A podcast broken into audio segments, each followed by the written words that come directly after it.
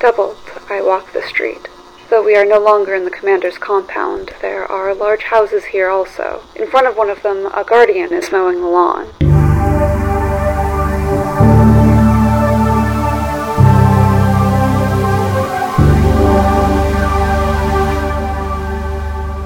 Hello and welcome to the Ofcast, a Handmaid's Tale reader. I'm your host, Elsie Eigerman, And I'm your host, Max Mariner.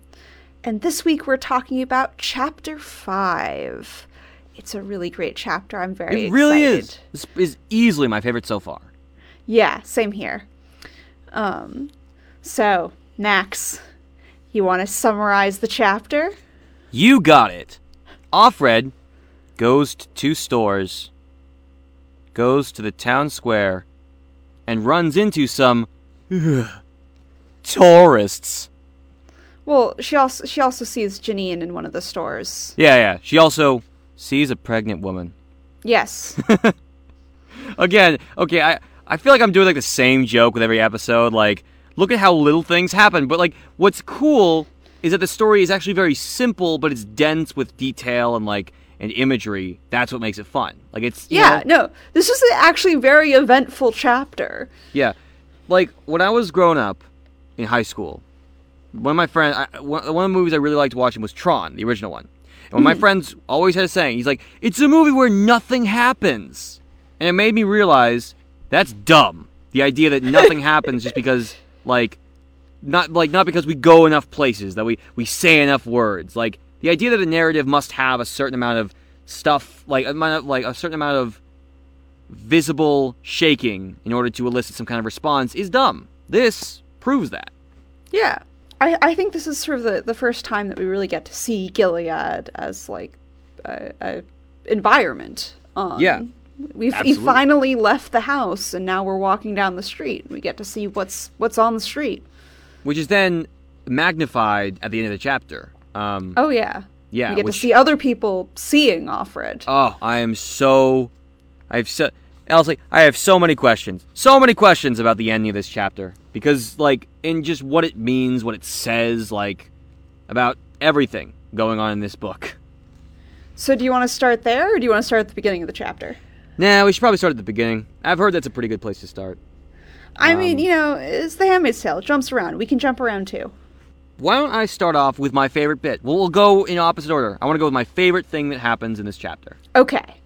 There is, uh, as at one point, right when we're starting the chapter, um, Offred's talking about avoiding cracks and like thinking about like her. She one of the things I like about Offred is that her trail of thought is like weird but super approachable. Yeah. Like it reminds me a lot of um, how characters in movies and like like how characters in other shows just kind of like lay out their thoughts just kind of like on the table and it's not so much like dumped on you as it's just kind of like spread out in such a way where you're like all right i get it. I understand yeah, that. I, I- feel like you can you, you sort of walk through her thoughts with her. yeah. And i also really appreciate how she uses the most basic stuff to be like to say important stuff. This is what i do and people like give give me uh, flack for sometimes. For example when she begins a paragraph with i think a lot about laundromats what i wore to them shorts jeans jogging pants what i put into them my own clothes my own soap my own money money i earned myself i think about having such control like where else am i going to find a genuine uh, sadness for a lack of control than through the analogy of a laundromat Yeah, I, I think this is sort of the the real loss of freedom that we see here. Um, I remember when I first read the book, I started feeling very grateful for my ability to walk to the train home from school mm-hmm and just be by myself and can I can go to a corner store and buy a soda and that level of like freedom. I'm Which- sorry, Elsie. That's just too much control. We will. This, Yeah. Your actions will lead to the downfall of society. I it's it's it's it's totally freedom that we we all take for granted. Yeah. But but it is freedom. Mhm. Um I actually had a similar up like upbringing in high school where I would just like I could walk home and I could just walk to you know walk downtown just like be at my own will do Yeah. it you know make my make my choice. Now in your case it's a bit more uh, aligned with Offred's experience because of you know.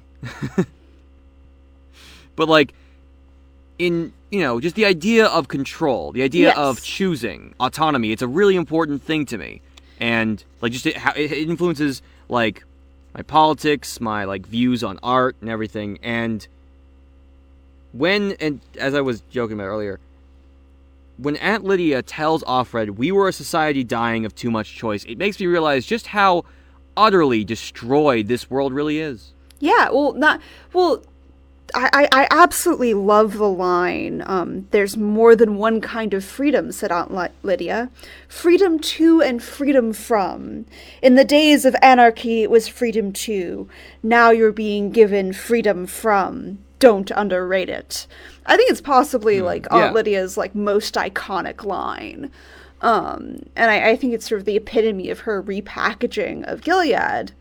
Um, and I think one of the great parts of this bit is this is, to best my knowledge, I might have forgotten things from earlier chapters, but I think this is the first call out we see of um, feminists in the book. Because you, you have the whole part where, um, uh, after she talks about the control of being able to go to the laundromat, she talks about how now we walk along the same street in red pairs. No man shouts obscenity at us, speaks to us, touches us. No one whistles. And before she talks about the laundromat, she talks about how women were not protected then. Um, that Yeah. the, that second wave feminists were very much allying themselves with the the Christian right in the like sort of we need to stop these sinful, lustful men Mm-hmm. and create this society that, that in which women are protected. Um, and Yeah. this is this is very much Atwood being like, yeah, don't do that, guys. I mean, look, we every movement does have its uh have its knocks. Yeah, And, uh, it's sort of it's it's strange bedfellows, as it were. yeah. Although I have to wonder, Elsie, I, I, you do a lot more research on this kind of stuff than I do. Um, when an author is making a statement like this in a dystopian world, is it to say that like is it to imply a slippery slope? Like if we let the second wave feminists keep doing this, then we'll leave, then that'll get us right into the Republic of Gilead. Definitely. Well, I think her point is more that like I think she perceives her audience as being people who are somewhat politically aligned with her. You, the people who are are, are allowing this to, to happen, um, who are, are, are allying yourselves with these these Christian right wingers, you're going to to end up in a Gilead situation. These people, at the end of the day, do not have your best wishes at heart. Um, and I think it's also a call out of the way that some people talk about um, situations in places like Iran and Saudi Arabia, where you have these so called women's cultures where the genders are so segregated that there are sort of these very intense women's spaces that sometimes get, I, I don't know how to say, um, uh, glorified in the West um, Yeah. as being somewhat feminist. And really, Atwood is saying, no, they're not. It's horrible. These women have really quite restricted freedom of movement. Um, and just because you're not getting wolf whistled at doesn't mean you're not oppressed. I mean, basically, what what it seems you're saying is the Handmaid's Tale itself is just a giant call out post of second wave feminism. Yes. I mean, it's also a giant call out post of, of the, the Christian right. It's important to remember that as well. yeah, yeah. I, I, I would assume, given given what Gilead is like, but yeah.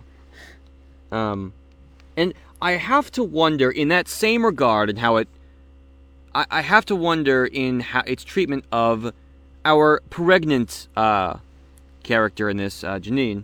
Um, Yeah, they're all just sort of salivating around her. I, I have to wonder, and please correct me if I'm wrong, is the kind of resentment that comes from both going out to the public while you're pregnant and also the women around you resenting you and you welcoming that, is that actually a product of internalized misogyny? I don't know. Um, I mean, because it kind of makes sense that these women are, are, are being somewhat resentful. Um, a certain degree, like their jealousy is is is somewhat warranted. Um, because for for them, I think it's it's it's life or death. Uh, whether or not they get pregnant. So the the women who get pregnant, it means that they get to survive, and so they are the object of much jealousy. Um, I mean, I guess I, what I was thinking was because we come from a time of like the quest to impregnate a woman is so valuable in this society that is composed that in, in this one pocket is composed of women in just this one moment, wherein Yeah. That commodification is so important to social status that it becomes like the subject of the entire person like visited like the entire person. Well, but it's not it's not social status because it's not that Janine now holds a higher rank than the other women. It's that Janine isn't going to get sent to the colonies. I mean, Um, weird flex, but okay, Janice. Well, it's it's that she's escaped a death sentence essentially, and so these other women are trying to to to escape as well. Um, and so of course they're going to be jealous, and of course they're going to be somewhat upset. Um, and like, I mean, part of it I think is Offred does read in a sort of smugness to Janine that may or may not be there. So, for example, she describes the the pregnant belly as swelling triumphantly. That is an, like I gotta say that is an amazing uh, adverb. Tri- like to to describe a pregnant woman as swelling triumphantly is is a hell of a turn. I gotta say. Um, and someone's like, and this, there's another bit where she says, uh, Janine looks at me, and then around the corners of her mouth there's a trace of a smirk, which, like, at that point, that may or may not actually be there, but Offred perceives it as being there and perceives Janine as being intensely smug. Um, and also, Offred has reason to not like Janine because um, she was one of Aunt Lydia's pets, which I assume means she's sort of a teacher's pet type deal. Yeah. And no one likes a teacher's pet, especially at the re-education center. And uh, of I mean that you know, in all this, we're not even like, and you know, even in this one interaction, you know, of the sw- of the pregnant woman swelling triumphantly, we haven't even like mentioned the fact that there are like, that in this very chapter, we are also shown certain ranks of wives, like the Econo wives, which yes. sounds like a ska band from the late 80s like honestly. Um, these women are not divided into functions. They have to do everything if they can. Sometimes there's a woman all in black a widow. There used to be more of them but they seem to be diminishing.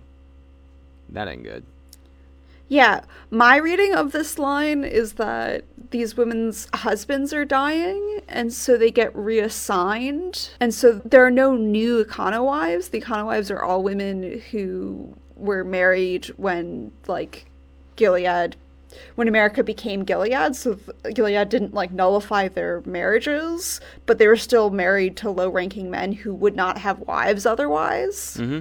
this is all fan speculation. Um, so like they're they're essentially married to soldiers who may die, and so then they become widows, and they're sort of sometimes there there are these widows out and about, and those are diminishing, which sort of implies that these women are either getting sent to the colonies or they're being made into Marthas or handmaids or wives. yeah um, it just seems like it's just always about reassignment always about Yes. retitling and of course Well, because the the women are utilities to be assigned. Yeah, which you know, which then brings us to the next sentence. You don't see the commander's wives on the sidewalks, only in cars. It's like they're Yeah. precious cargo. Yeah, well, the, and also they're they're members of the aristocracy essentially. Mhm. Um, why would they they dirty themselves by walking in the street? I mean, yeah, they could get their shoes dirty. Yeah. That's totally what she meant. Also, I think it's it's it's certain degree dangerous. Um, Yeah. I mean, I would yeah, like for the all for the resentment aimed at uh, at Janine. I mean, I don't even know if a commander's wife is like, yeah, you said she's not safe out there. Like, Yeah, well, because like when we leave the, the, the compound, there are like checkpoints and whatnot. So it sort of implies that the the commanders are under a certain level of threat, and I assume that their wives are seen as as valuable targets. I also yeah, um, if I may move forward in the chapter, um, All right. I wanna I would like to visit a habit, and Yes, habits are hard to break. that's just that's just a nice turn of phrase. I, I just appreciate that. Um, I'm honestly a little confused how they converted a theater into a clothing store. Yeah, I, I mean, it's it's a weird choice of a redecoration, but if it works, it works. Yeah, um, for for the listeners at home who care about Cambridge, uh, most conjecture has this as being the Brattle Theater. Um, I've been there before. It's a movie theater. I don't know how they would like turn it into like and like it, it has sort of like a stage as well. Like it's it's a legitimate like th- theater. Um, I, I don't know how they would turn it into a clothing store. Hmm, yeah. Um, every spring they had a Humphrey Bogart festival with Lauren Bacall Yeah. or Katharine Hepburn. Women on their own. I have not been to the Humphrey Bogart Festival. I'm not sure if they even still have it. Yeah. D- d- qu- quite a festival, I assume. You know, women women on their own making up their minds. Offred's Yeah. like thinking a lot about choice, a lot about autonomy, a lot about yeah, and how much she misses you know. it. And I don't blame her at all because I love choice. I love the freedom. I, I am not being wasted. Why then do I want? That's wow. Not, that's a, it's a good callback. It's a good callback. I mean, that's the she she wants the the one thing she no longer has, which is choice. Yeah.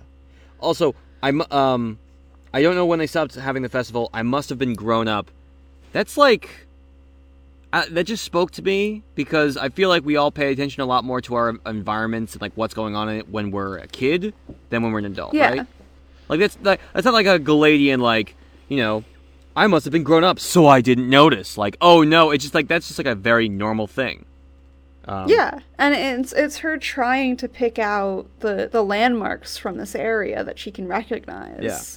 And then she goes. Then she makes a grand pilgrimage to the land of milk and honey, which is Yes. yeah. Um, I, I just I- I, I- appreciate that because um, Yeah. The the the names are wonderful. Yeah. um. I, my family was on a vacation and we passed a restaurant that was called Loaves and Fishes, and I was like, "Mom, it's called Loaves and Fishes," and my mother was like, "Stop." yeah. Um, um, which go which then brings us into this this crazy like discussion of oranges and supplies, which is yeah. yeah. Again, I, I like We- all the world building as usual. The world building is Yeah, great. we, we find out that there's a civil war going on, and there was something about South America. Yeah. Central, Central America is lost to the li- Liberthi- Libertheos? Libertheos? I'm not sure. The war interferes with the oranges from California, and even Florida isn't dependable. When there are roadblocks or when the train tracks have been blown up, even Florida isn't dependable. Oh no! It will be something, a small achievement to I I. I googled uh, to see if it was um, something real, and all of the results are Handmaid's Tale related, but one referenced it as a liberation theology that was an influential movement within the Roman Catholic Church in the 80s. oh, wow. it, essentially it's it's a, a Marxist ideology. Um, do you want me to talk about my favorite Yes, line? yes, please. I don't want to, like, just shove you around the chapter or anything. Please. My favorite line is "Gilead is within you," which is something that Aunt Lydia says. Um, Oh my god. Ri- li- if I may pull back the curtain, literally right before we started recording, I just made that funny joke, you know, Gilead is within you. And uh, I did not know it was your favorite line. That was, yeah. Yeah, no, I think I think it's sort of the epitome of what Aunt Lydia represents, um, because you you see in this chapter especially, uh, she'll think of something and Aunt Lydia's voice just appears in the back of her head to say something for her. Yeah, which Um, is the goal. Can we, okay, Yeah. Elsie, this is a, So even the degree to which like Offred remembers and rebels in all these small little ways, the re-education did work. Aunt Lydia's teachings are, are embedded within her. Mm-hmm. this is a weird question, Elsie. But maybe Go on. is does Aunt Lydia actually exist? Yes. Okay. Like, or is that just kind of a name that they give to the person who kind of brainwashes the handmaids, like, and gives them this eerie, like, voice in the back of their head? Well, I mean, Aunt Lydia is implied not to actually be her real name in the same way that like Offred's real name isn't Offred. Hmm.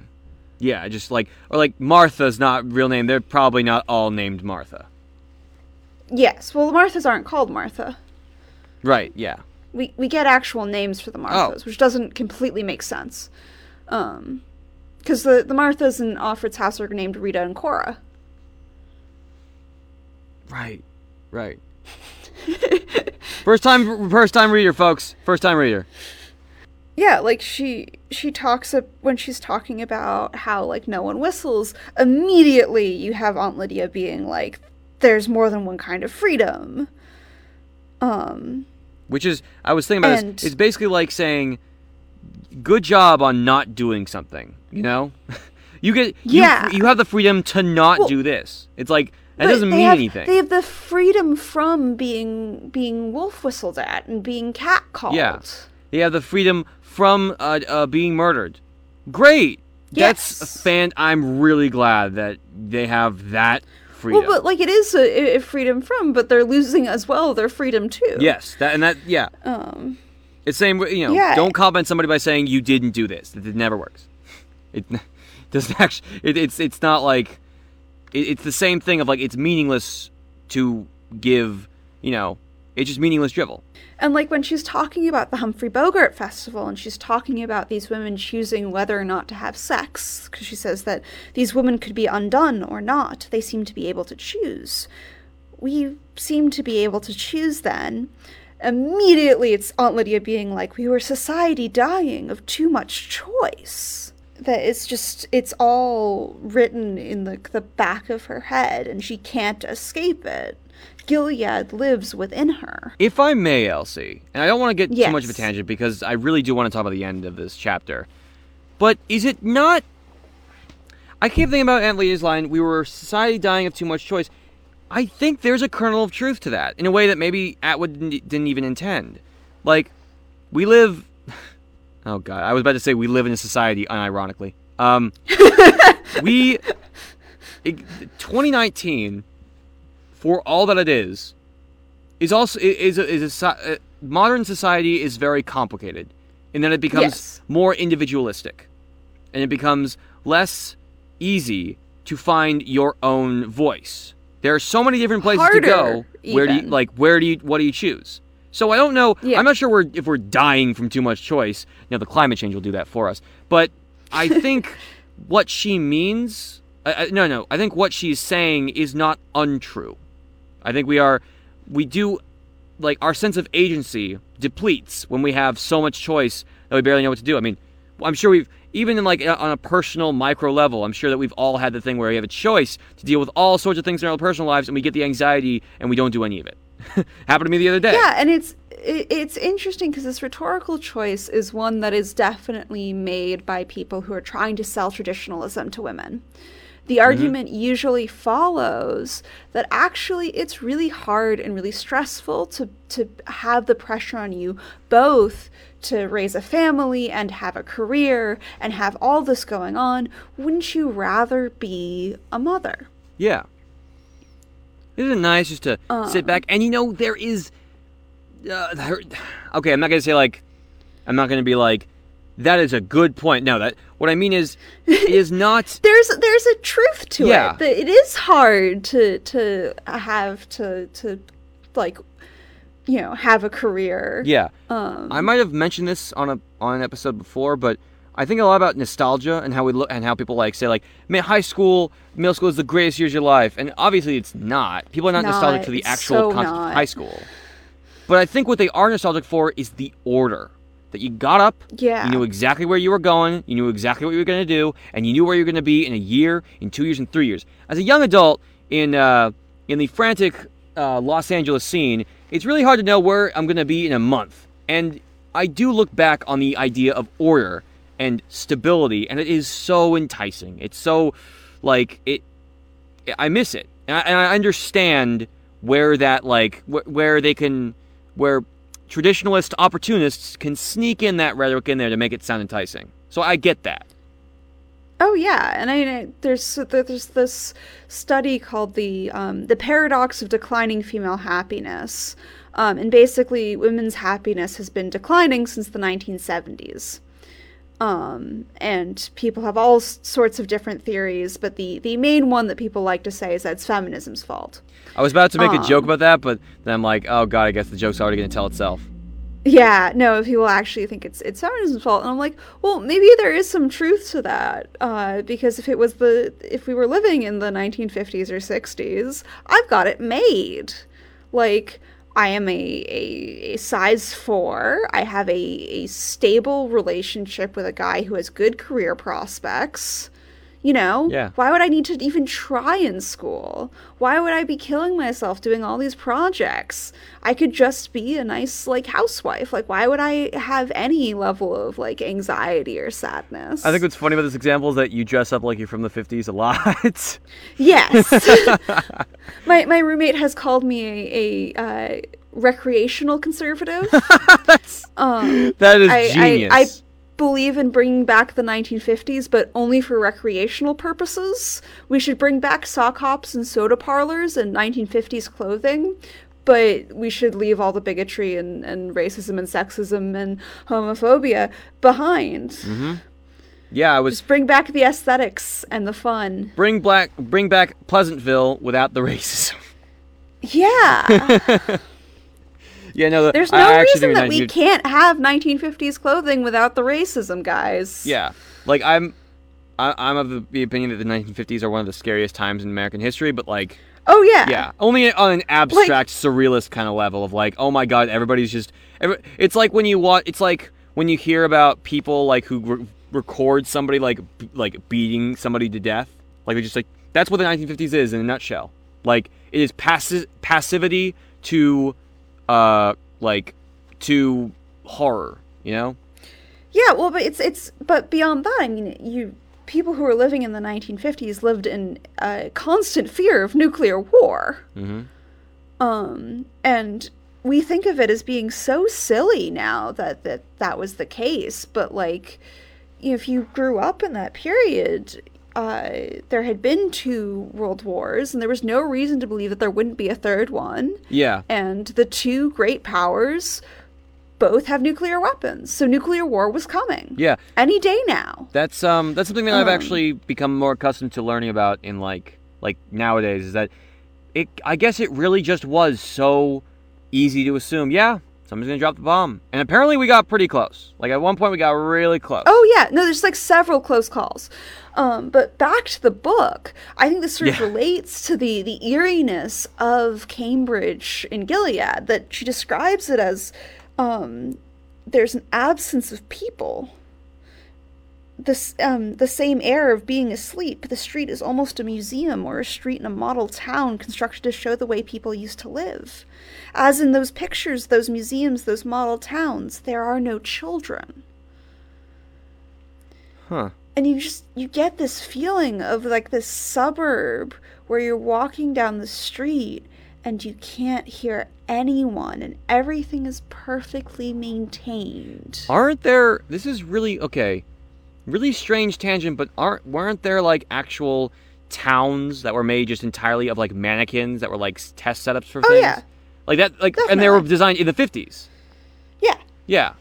Wow. um i mean this this image sort of falls apart when you know what cambridge looks like because cambridge looks sort of like like it's a european city design there's like cobblestone streets and stuff Oh, interesting. Um i mean not like entirely but like it's really there's no parking it's really hard to drive there you have to take the trains um it, it's it's decently urban it's not um it, it, it- looks like a european city it's it's sort of it's not like an american suburb which is what she's sort of describing here Interesting. Now, if Um. I may ask, Elsie, um, yes how I don't mean to like ask for spoilers or anything. How dramatically do you think The Handmaid's Tale would change as a story if it took pl- if it took place in another region of the United States under the same circumstances, same characters and everything? Would you think the story would be any different? Because it sounds like it would be. Well, I'm not sure. Because I feel like part of the undercurrent is this return to Puritan simplicity, and we see this especially with the stores because the stores can't have um, labels on them that say loaves and fishes because women aren't allowed to read. So instead, there are these wooden signs with illustrations, which is like it's very colonial, um, like American colonial. Uh, if you've ever been to like uh, like the Plymouth has like its like living museum where there are actors pretending to be the pilgrims, um, and you can like totally see it as sort of this like old timey Boston thing. Fascinating. Um, so there's stuff like that, and we'll see. I think next chapter um, references to Puritans. Um, so there's stuff like that, but other than that, I can't think of anything that is uniquely New England about it. Does anybody reference I- clam chowder? There's, there are no clam chowder references to the best of my memory. Inaccurate. This is this is not. I mean, to be fair, I didn't have clam chowder till I was like 17, despite living in Boston From my what I entire understand, life. that was probably for the best. No, no, no, no. I had good, when I had clam chowder at 17, I was like, this is some, this is some good stuff. I like it. Huh? Because everybody in the West, uh, West Well, part of you the United haven't had Boston clam chowder. Yeah. And like it was also it was clam chowder from like Legal Seafoods, which is like a nice seafood restaurant in Boston. Mm-hmm. Um, so like it was good clam chowder. It wasn't like from a buffet or something. Interesting. We're really all Now- over the place tonight. No, it's good because you know who might enjoy having clam chowder while they're in New England? Who? Tourists. Which brings us to the final bit, and probably like my I think what makes the chapter for me definitely. Like I, I mean, obviously like everything coming Oh. I have but, one more like- thing I wanted to say about rural simplicity. Okay, go for it. Yeah. Um, we see a reference also to the fact that they don't have plastic stuff anymore, that the meat is like wrapped in paper. Um, which the television adaptation takes to another degree and is like, oh, Gilead's like environmentally conscious, Oh, which is a weird tack. That, but that is a weird like. We don't we don't want to agree with anything Gilead does, do we?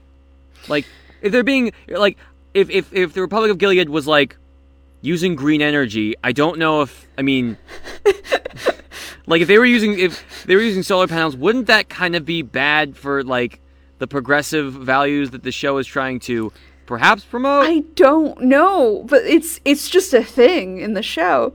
Um, it's like when you're but trying yeah, to say like something we've returned to like simplicity, and you have plastic wrapping on the meat. Yeah. Interesting. But we can we can we can go to the the the tourists. Yeah. Yeah. Uh, it's okay that we're all over the place tonight. It's all good. It's all good. Um, so, Elsie, Yes. I, I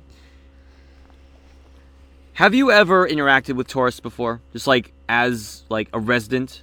Has anybody else like has any tourist come up to you and like acted in a very tourist kind of way? I mean, I've had people ask for directions and stuff like that, but nothing too weird. Um, I have a friend who goes to MIT, and he said that there are tourists who will like grab you and try to take a picture with you if you're wearing an MIT sweatshirt on their campus. Huh. So they won't be like, Uh. "Excuse me." They're asking if they can take your picture. They wouldn't be like that. Well, I think they would do that, but also they'd be like, "Come take a picture with my son," and it's just it's the, like the idea of like that to me is just so weird. It's like you're a prop that like you're supposed to Yeah. represent the place. yeah, that like there's a lot of um like I don't want to stereotype here, but like Chinese tourists who get very excited by MIT and like want to take pictures with MIT students. Apparently, Yeah. um, Um. I don't know. Perhaps my friend was messing with me. Yeah. Um, but the the college campuses in, in Boston of, of Harvard and MIT are tourist attractions for no good reason. There's nothing good to see there. I don't understand why people want to go visit those campuses. They're not particularly exciting. Yeah. As somebody lives in L.A., uh, popular tourist destination.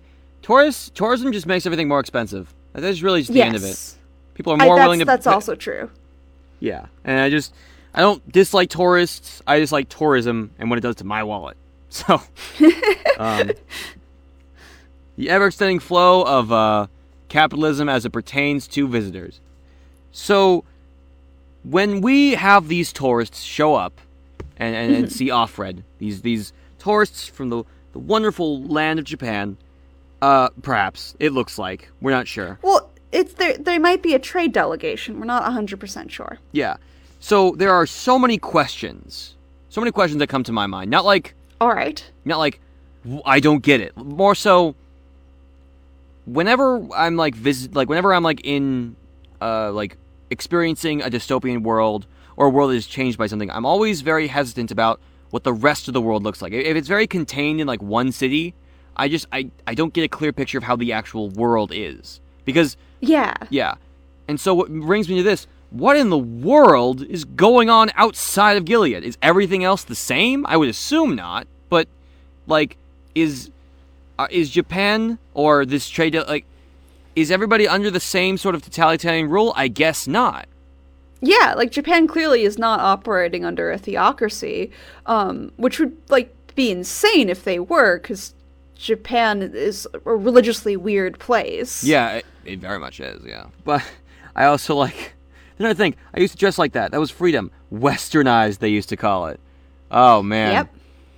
Given given uh your not uh given our understanding of using the West in any context is is very funny in this case. It's very uh Yeah. weird, weirdly fitting and funny in this case.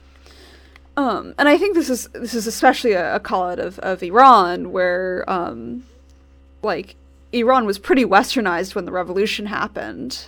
Mhm. Um, and I I I don't know, but I assume this is somewhat a, a call out of people being like, "Well, it's good they're returning to their indigenous culture." Mm. Oof. it's gonna be a no from me, Chief. Um, and what what makes things even worse for all this is the fact that this this just like you know this group the book implies that it's it, it could just all be a hoax, right? That these are all What do you mean? that they're all eyes, correct? Or No, no, that the The interpreters. the, the translator is an eye, which makes sense. Yeah. uh, that, yeah, that's what I mean. Like this could all just be kind of an elaborate like maybe not hoax, but just I don't I don't think it's a trap. I think the the legitimately you would want a member of the secret police with the delegation um just in case someone tries to like defect to the delegation or something. Hmm. Okay, yeah, I see Um, that. I thought it was a weird. I, I got a sense of paranoia, but I guess it's just more so just. uh It's not. I, it is paranoia, but like I think that the the tourists aren't placed there as a trap for Offred. I think that they're legitimately a trade delegation. A tourist they just so trap. happen to be. oh my god. Oh boy. The, they just so happen to be accompanied by a member of the secret police because that's that's how you do it. Um, Yeah. I think it's relatively similar to uh, if you go and visit North Korea, you'll be accompanied by a handler who makes sure that you don't see anything you're not supposed to see. mm-hmm. Yeah, I think we mentioned this earlier, but um, e- like, is it possible, Elsie, that this is not this is not uh, I don't want to say an eyes like. You know what I mean, though. Like, it's possible this is just a translator, correct? Interpreter. Possibly. Who knows? But of course, as long as you make sure that everybody thinks that everybody else is uh, is a spy, you're good. You can control them all. Yeah. I, I think this is this is ground we've already covered before, but that is I only see that's genius in how simple it is, not in how it's like actually good. It, it's it's not. It's bad. Got gotta be careful with how I compliment tot- totalitarian rule. It's that's it, it's it's like the- genius the- from the perspective the- of just simple like how to manipulate the masses. It's not actually good by any means. It's like the dril tweet. Um, that is my favorite opening to any sentence. It, see, you you you you uh, Elsie, you walk around this world and you say this is just like the Handmaid's Tale. Me, I walk around going, this is just like that dril tweet. Uh, issuing a correction on my on a previous post of mine regarding the terror group ISIL, you do not, under any circumstances, gotta hand it to them. That's right. I love that one. you do not. gotta hand it to. So, Max, issuing a Yeah. correction on my previous statement. yeah. Uh, you do not have The to say. The Italian regime, uh, Gilead, you under no circumstances gotta hand it to them. You know, you know what? Um, I think we should insert one dril tweet every five chapters or so. I think that's just good for our uh, for our read for our uh, reading experience. I mean, he's he's truly the the Shakespeare of our time. yeah, truly the only good Twitter user ever, ever. He's Um, he's the best. Uh, yeah, and again we see the Lydia Aunt Lydia in her ear because the interpreter asks um, if the tourist can take a picture of her, and she shakes her head, um, and is like, "I also know better than to say yes. Modesty is in, is invisibility," said Aunt Lydia. "Never forget it." To be seen, to be seen, is to be, in her voice trembled, penetrated. You must be, girls, impenetrable. I'd like to start a Um, petition to never use penet- penetration in any context ever again. And it's Like, it just- also, like, deeply ironic, yeah, given what their job is. yeah, exactly. Like, I, I, I just like a weird grammar thing that that stands out to me. Just capitalizing yes. I just I find that interesting. I don't know. I mean, I know it's just like Huh. it's basically the same thing as putting quotation marks around yes, but I feel like it would kind of ruin the flow a little bit because it's not, you know, because the Wait, you mean the line, I also know better than to say yes? yes. Huh, it's not capitalized in my edition. Whoa. I really hope that's the only discrepancy we come across. One should hope. So wait, that might Um. just be a stupid typo. All right, Yeah. authorial intent, ladies and gentlemen, and those beyond. Like, yeah, the fact. Okay, and I think this does also call back the indi- the idea of uh, the you must be impenetrable. Perhaps the idea of being uh like what's the right term? A flower, right? yeah. Well, that and you can't be seen. Yeah. You must be modest, but also sexy enough to warrant uh, baby making. Like it's Yes. Well, but the baby making is not a sexual act. It's purely procreative. But yeah, and I think that again we see this like intensely direct parallel to um uh, Islamic custom with the uh, he'll be telling him telling them that the women here have different customs that to stare at them through the lens of a camera is for them an experience of violation mm-hmm. um, which is is true for some very devout Muslims. Hmm. What's interesting is the fact that she uses Japanese, like, you know, they might be Japanese and they might not be. It's interesting because Japanese culture is kind of built on something like a, of an honor structure where that kind of gesture could also be seen as something dishonorable. Like not I'm not sure if it is I- I- Refusing the photo or or yeah. Or, or or like even taking one. Like ah Japan is kind of like yeah, it has that infused kind of thing. It's it's well, but also you have to keep in mind that this is being written in the 80s when Japanese tourists are extraordinarily common ah, I see. Yeah, that's true too. because of the post-war economic miracle. I was I huh, I need to go study that because. I, I was referencing the history of Japan. Oh, um, nuts. Yeah, no, in the in the 80s, Japan was uh, had a lot of economic growth. They were the, the big tech hub. Japanophobia. That's right. There was a lot of Um, that in and so- America. Yeah. Yeah, there were there was like a lot of Japanese tourists in, in major metropolises. Um, then of course the the Japanese economy has uh, ha- has new issues, and they're they're having all sorts of other social issues. So they're not as ubiquitous as the the big group of of tourists, um, which is why in the one of the audio adaptations um, from the early 2000s, they're changed to Chinese tourists. Interesting. Um, Which is that's And I, I think if this was written today, they would be Chinese tourists. oh, that's fascinating. I huh. Yeah. Um if we may close things out, um he asks, "Are you happy?" Oh man, this is like my favorite part of like just Please it's one of my, my favorite parts of the novel. It's just so good. on the surface, it sounds so simple. Like, you know, are you happy? And you're like, oh man, that's a really broad question. But it's also like more Yeah. than that. It's like Well, how it's like- you know. The, these these people can can see that there's something wrong here and they want to know are these women happy with their situation? But you can't just fucking ask people if they're happy. Yeah. Like It's like when, it's like when you know a friend's going through some really tough times. And you're like, "Are you okay?" And it's like, doesn't help. The, the, it, I mean, you you well, know. I feel like it, it, it, it's just it's this sort of propaganda move where there's I, where they're like, well, we asked the women and they said that they don't want rights. Yeah, yeah. You know, I mean, like, like the, the you know these tourists can go back and be like, well, I mean, they say they're happy, so guess it's okay. What are we gonna do? Yeah, it just say it's not even like it's prop it's propagandistic in that it doesn't need like it's it promotes like the the republic without even like trying. It's just a self it's a self fulfilling prophecy. We're not happy but when somebody asks if we're happy. We know that we can't say that, otherwise we will be unhappy. We will be even worse. So we just say, "Yeah, no, we're fine," and they'll be like, "Okay, well, we won't do anything about it," and the cycle yeah, repeats. and it's just Ofglen who's standing silently beside her, and they're both just like, "This is really awkward. We don't know what we're supposed to do." Yeah. And Offred says, "Yes, we are very happy." I murmur, "I have to say something. What else can I say?"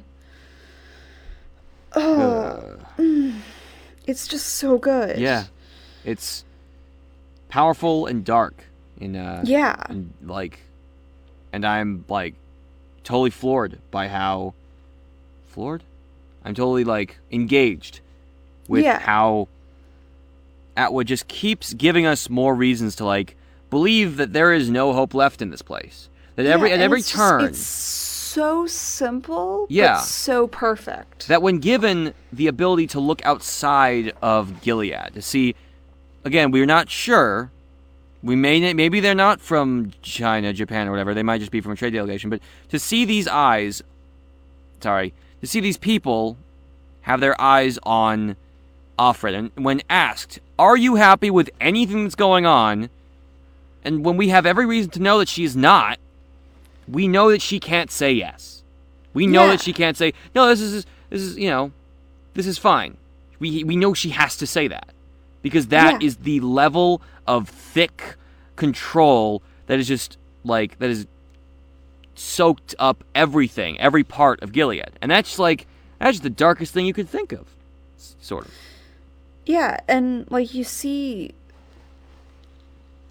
I love the way that she describes the women of the delegation and how uncomfortable she is um about like the the women are wearing short skirts, which is to say they're wearing like over the knee length skirts. And like the description of the lipstick um they wear lipstick red, outlining the damp cavities of their mouths like scrawls on the washroom wall of the time before. There's just sort of this like weird horror at the sight of Yeah. these women that like it seems so unnatural, but like they can't look away and they're like, this is what life used to be, and it doesn't feel like this anymore. it's like I, you know I want to say it's like it's, it's, what's the right word when she starts talking about like the smell like when she says the smell of nail polish has made me hungry it's like Yeah. ugh I mean yeah it's it's like such small things she longs for. Doing laundry and wearing nail polish. good lord Yeah. It's it's a truly quite uplifting book, guys. yeah it's um you know how the Lego Movie 2 ends just like that Um, this, and I think I just immediately dated this episode. um, this was such a good chapter, such a good chapter. Oh, it's one of my favorites. I mean, to be fair, there haven't been any bad chapters so far, and I mean, I don't Yes. know if there really will be one because I don't know if that's even like. I, I don't know how to judge something that's bad from something I just don't like that doesn't click. Yeah, and I think I think that this chapter is when when things start to really start up. I mean, we get the first mentions of of her child and of Moira. Mm-hmm. Um, because she looks around for Moira in the store, uh, and she talks about plastic bags and how Luke was really concerned that her daughter would um, grab at the plastic bags and kill herself. Yeah. Did Um. you ever get that warning in uh, in elementary school? Yes. Yeah, me too. Uh, when I was in Hebrew school and I had my plastic like temple bag or whatever, and we put it over our heads, like, don't do that. You can't. You shouldn't do that. I'm like, oh, I didn't know it killed me. I don't think that plastic bag was the one they were talking about because there was clearly Yeah. an opening at the bottom that was like enough to breathe. But I, I appreciate the, the the teachable lesson there. Um, so we've, we've started. I think I think we've met most of the the characters that are going to come to define this story. Oh man, the cast, everyone is here. I'm excited. Um, I mean, I'm excited to, you know what I mean. It's really hard to be excited to read this book because I mean I am, but also, oh, it's a lot to take in. yeah. Take in. Th- thank you for listening. Um, you can find us every Tuesday, right here on um, right here on whatever podcast service you're listening to. And you can find us on Twitter. I am at the Muse Sappho, and he is at Max Mariner. That's Mariner with two R's, right? Mhm. It's at Mr. Max Mariner. It's Mr. Oh, it's at Mr. Max Mariner. I'm I'm very sorry. um, It's, uh, it's all and good. you can find me on YouTube as Sappho of Lesbos. and you can find me on YouTube as just Max Mariner. I like to keep it consistent. Yeah, you've good branding. Um, our music is by Daniel Shariat. And our uh, logo and branding is by Sydney Elliott. May the Lord open.